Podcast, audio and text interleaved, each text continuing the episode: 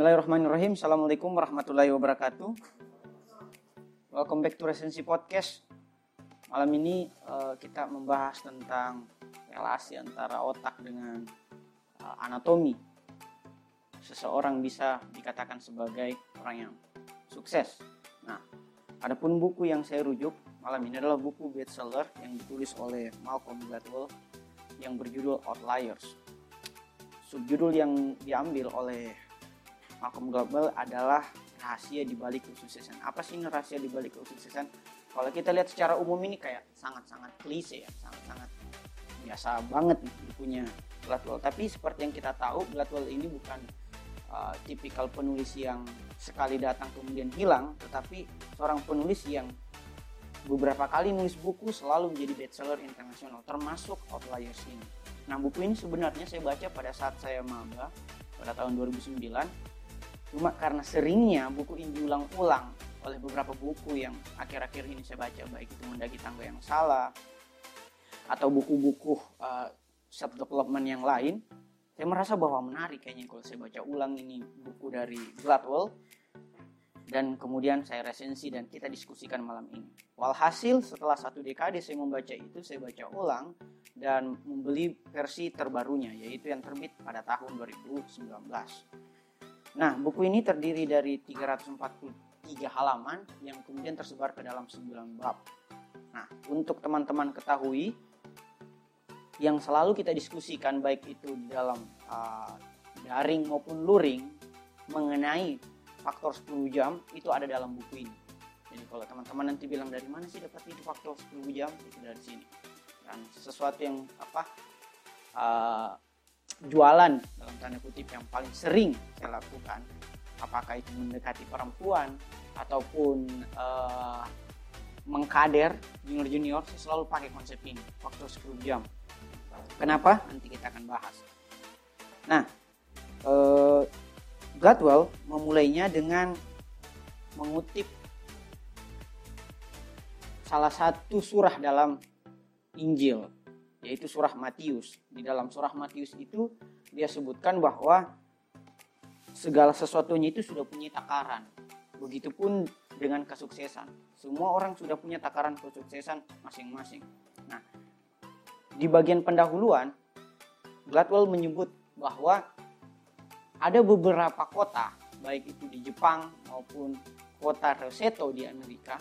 Ini Roseto adalah penduduk imigran Italia di Amerika yang dia tidak mati karena angka kecelakaan atau angka atau karena penyakit atau karena uh, ancaman-ancaman kematian lainnya.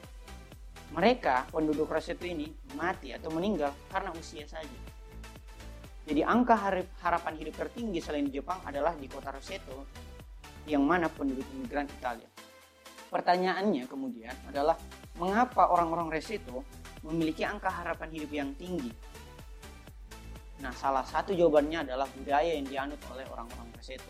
Nah, inilah gambaran umum yang uh, coba diungkapkan oleh Gladwell dalam buku ini bahwa kesuksesan itu tidak lahir dari pencapaian pribadi, tetapi dari lingkungan. Bahwa tidak ada orang yang benar-benar sukses. Sukses adalah keberuntungan. Oke, keberuntungan jika definisi keberuntungan adalah bantuan dari faktor eksternal. Kalau keberuntungan adalah kebetulan, itu pasti kita tolak tapi keberuntungan definisinya adalah faktor eksternal yang membantu kita mencapai proses pemenuhan kebutuhan hidup kita. Itu yang kemudian disebut keberuntungan.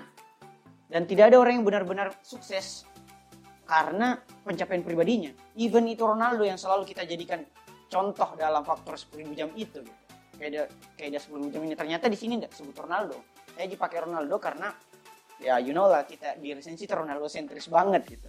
Nah, Nah, di bab kedua kemudian uh, Gladwell ini menjelaskan tentang kaidah 10 jam. Sebenarnya dia tulisnya kaidah, tapi sebagai sarjana hukum uh, kalau bisa mengkritisi sebenarnya penempatan kata kaidah itu tidak tepat karena kaidah itu perintah dan larangan. Sementara ini dia semacam formulasi aja atau rumus 10 jam. Untuk yang baru dengar 10.000 jam, faktor 10.000 jam itu atau kaidah 10.000 jam itu adalah waktu-waktu yang kita perlukan untuk dianggap expert dalam satu bidang. Nah, contoh yang diambil oleh Gladwell dalam buku ini adalah tiga contoh. Pertama adalah The Beatles. Katanya The Beatles adalah band asal Liverpool yang sangat tidak mendapatkan panggung di Liverpool. Nah, setelah temannya ini dapat panggilan telepon dari Hamburg, Jerman, bahwa ada suatu bar yang menyediakan panggung tapi tidak dibayar. Nah, berangkatlah setiap uh, bulan The Beatles ini ke Hamburg, Jerman untuk manggung 8 jam setiap hari. Dibutuhkan berapa tahun bagi The Beatles untuk sampai ke faktor 10 jamnya? Kali aja 8 jam kali setiap harinya itu sampai dapat 10 ribu kurang lebih kalau Ronaldo selalu kita sebut bahwa 3 jam setiap hari dia dapat 15 tahun berarti ini kurang lebih 6 tahun kurang lebih 6 tahun dia 8 jam manggung setiap hari dia sampai kepada kaidah 10 ribu jam contoh lain dia sebut uh, ada Bill Gates Bill Gates menurut Bill Gates menurut Galwet ini dari SD memang sudah uh, interest, sudah aware memang uh, terhadap dunia komputasi. Apalagi didukung oleh orang tuanya memang sudah kaya.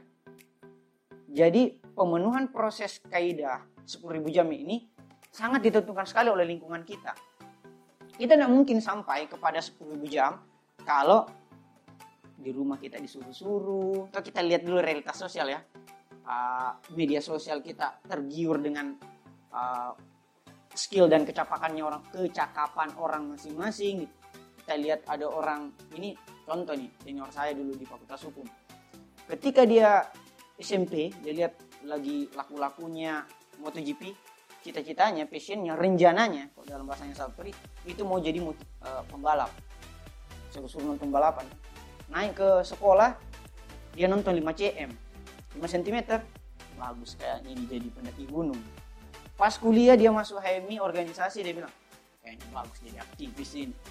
Nah pas lagi kerja ganti lagi rencananya. Nah itulah realita hidup kita sekarang ini. Sehingga kaidah 10.000 jam kita itu semakin berkurang atau terombang ambing.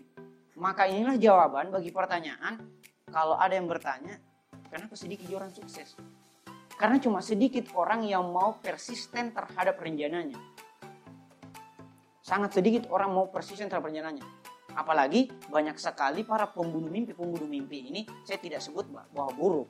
Dia juga berguna untuk menguatkan keteguhan kita. Misalnya itu datang biasa dari orang tua, pacar, sistem pendidikan, tempat kerja. Itu adalah para pembunuh mimpi yang membuat kita apa ya mengalami distraksi atau gangguan atau pengalihan. Itu pengalihan paling berbahaya.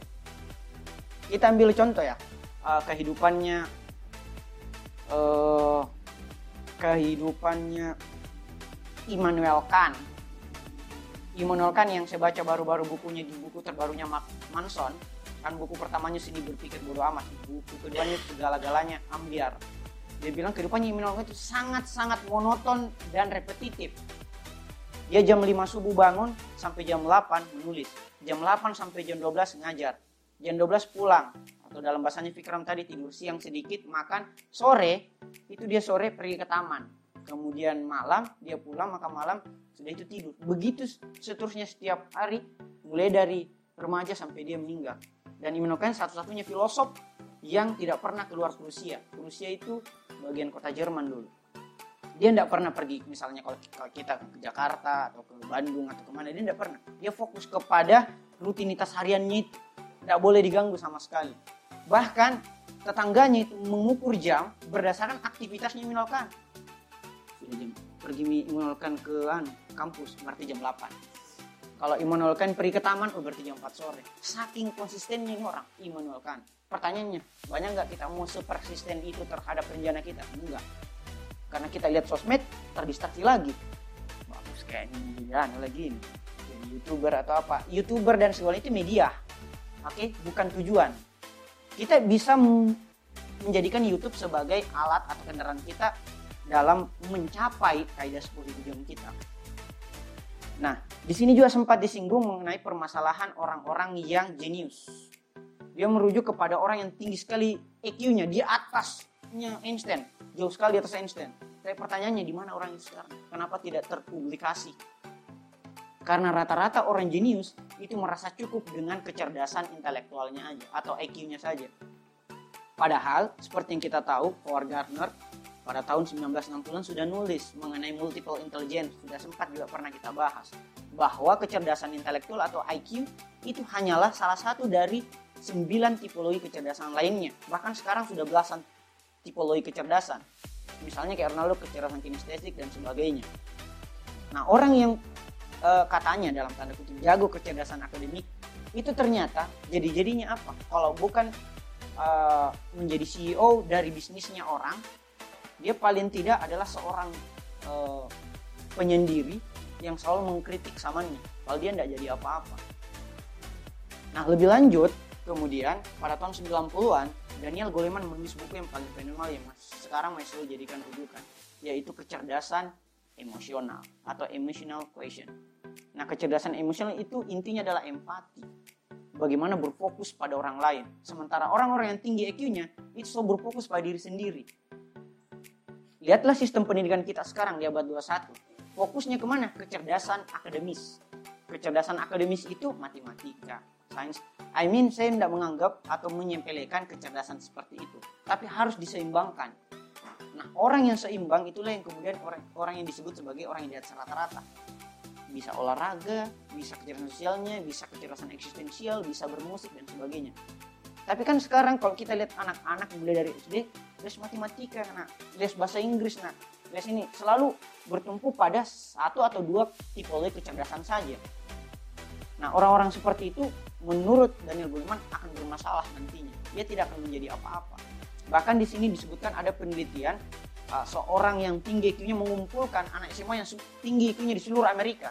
Jadi ada ratusan anak super IQ itu dikumpulkan. Ternyata setelah diteliti 20 tahun ke depan, orang-orang seperti tidak jadi apa-apa. Dia bukanlah founder dari Facebook, bukan pendiri Apple, bukan penemu uh, Tesla atau sebagainya. Justru orang-orang yang penemu kayak begitu itu selalu dalam tanda kutip ya dia selalu Eh, berhadapan sama status quo. Misalnya value yang dibangun oleh Steve Jobs. Apa yang membuat Steve Jobs sekarang masih terkenang walaupun dia sudah mendiam? Karena semangatnya terhadap perlawanan zaman. Walaupun sekarang Apple mengalami degradasi value. Apple sekarang kita identifikasi sebagai kemewahan. Dulu Apple adalah perlawanan. Jadi orang membeli Apple karena dia mau melawan terhadap status quo. Nah sekarang Apple sudah tidak begitu lagi Apple ya mewah Nah, di sini juga dijelaskan mengenai bagaimana budaya itu penting. Salah satunya adalah budaya orang Yahudi. Orang Yahudi itu hanya percaya kepada sesamanya. Sehingga kalau ada orang sukses, misalnya sebagai pengacara kayak Joe ini, dia akan dipakai oleh seluruh bisnismen Yahudi. Jadi penting sekali itu uh, budaya di mana kita lahir, kok bahasanya tadi fikram lingkungan. Bahkan di sini disebutkan tahun kelahu, tahun kelahiran itu anatomi kesuksesan, meng, meng, menjadi indikator kesuksesan. Dikatakan bahwa orang yang lahir di Januari Februari itu kemungkinan suksesnya lebih tinggi di dalam bidang apa? Liga hoki. Karena liga hoki super hoki di di Amerika itu diukur berdasarkan tahun lahir yaitu mulai Januari. Jadi orang yang lahir Januari lebih cepat masuk liga orang yang cepat masuk liga lebih cepat masuk akademi orang yang lebih cepat masuk akademi lebih banyak jam latihannya sehingga orang yang lahir Januari lebih cakap daripada orang yang lahir Desember itu dari liga. Di sini berdasarkan statistik bahwa pemenang Super Liga Hoki di Amerika itu adalah rata-rata orang yang berusia Januari Februari. Ketika dia deliver itu ke sepak bola, pemenang Olimpiade kalau saya tidak salah tahun Olimpiade 1980-an yaitu kayaknya timnas Ceko, itu rata-rata juga orang yang lahir Januari Februari. Misalnya kalau kita sekolah, sekarang sudah ada juga batasan 7 tahun tuh. Dulu kita bebas. Contoh saya sendiri saya alami ya true story. Saya kelahiran 91 tapi berteman sama orang kelahiran 90 yaitu Anca dan sebagainya. Saya masuk di angkatan 2008 padahal saya angkat 91 apa yang saya dapatkan? Satu tahun akses lebih cepat daripada orang segenerasi saya. Maka orang-orang yang akselerasi orang yang lebih cepat e, belajar sebagainya itu punya value tersendiri dibandingkan orang-orang pada umumnya Bahkan di sini sebutkan juga cuaca pun itu menentukan kesuksesan. Contoh cuaca menentukan kesuksesan. Even kita sedang mengembangkan teknologi untuk menghambat kemudaratan cuaca, tapi pesawat terbang selalu bertumpu pada cuaca. Berapa pesawat yang delay gara-gara cuaca? Itu artinya cuaca atau faktor eksternal juga menjadi penentu bukan hanya keberuntungan, tapi mati tidaknya kita. Bahkan di sini di bab 8 dijelaskan mengenai bahwa orang-orang Asia itu lebih efisien dibanding orang Amerika karena struktur bahasa orang Asia bahkan sini sebutnya juga bahasa itu lebih sederhana. Contohnya bahasa Cina. Bahasa Cina itu sederhana, li, si, fang dan sebagainya. Gong, si, pacai itu sudah sudah satu kalimat tuh gong si pacai. Di Indonesia gong si pacai itu satu kata bos. Atau bisa saja tidak tidak ada maknanya. Gitu ya. Saya jadi ingat kalau tahun 2010 saya apa saya baca buku The Science of Luck. Dia bilang bahasa Inggris lebih efisien daripada bahasa Indonesia. Ternyata bahasa Cina lebih efisien lagi daripada bahasa Inggris. Menentukan sekali itu hematnya bahasa, penggunaan bahasa. Banyak yang bisa dilakukan kalau kita mengefisiensikan bahasa. Nah terakhir dia sebut juga kisah tentang Marita. Marita ini adalah orang perempuan gadis 12 tahun yang lahir uh, dalam struktur kelas sosial yang rendah sehingga dia tidak bisa berbuat banyak. Yang mau ditekankan oleh uh, Malcolm Gladwell dalam cerita Marita ini adalah kalau kita lahir pada budaya atau lingkungan yang tidak mendukung pemenuhan kaidah 10.000 jam kita, itu akan kita akan agak sulit suksesnya. Nah di epilog, di epilog bukunya, akhir bukunya, Gladwell menyebutkan bahwa saya pertama bacanya kenapa kisah ini disebutkan juga ya perempuan Jamaika. Dia tulis perempuan Jamaika yang melawan uh, rasisme di Jamaika dan kemudian berhasil mendapatkan beasiswa ke Inggris. Ternyata itu adalah ibu dari Gladwell. Jadi Gladwell ini keturunan setengah orang Jamaika yang mau disampaikan eh, uh, oleh Gladwell mungkin bahwa sukses itu tidak datang dengan sendirinya. Bahkan saya, yaitu Gladwell, yang kalian baca bukunya ini lahir dari so, da, lahir dari pergolakan besar seorang perempuan di Jamaika. Bahkan di sini disebutkan bahwa kakek nenek kita berperan penting terhadap kesuksesan pribadi kita saat ini. Poinnya atau perspektif presenter yang mau disampaikan adalah bahwa sukses seperti yang sudah saya di awal tidak datang dengan sendirinya. Tidak ada yang namanya sukses pribadi, semua itu adalah keberuntungan. Keberuntungan artinya faktor eksternal, baik itu tanggal lahir kita, cuaca, pemenuhan kaidah 10 jam, orang tua, di mana kita dibesarkan, bagaimana sistem pendidikan itu menentukan menentukan faktor sukses tidaknya kita. Sehingga kesimpulannya adalah kesuksesan sama dengan pemenuhan kaidah 10 jam ditambah lingkungan. Sekira itu dulu resensi podcast kali ini. Terima kasih. Wassalamualaikum warahmatullahi wabarakatuh. Ada pertanyaan?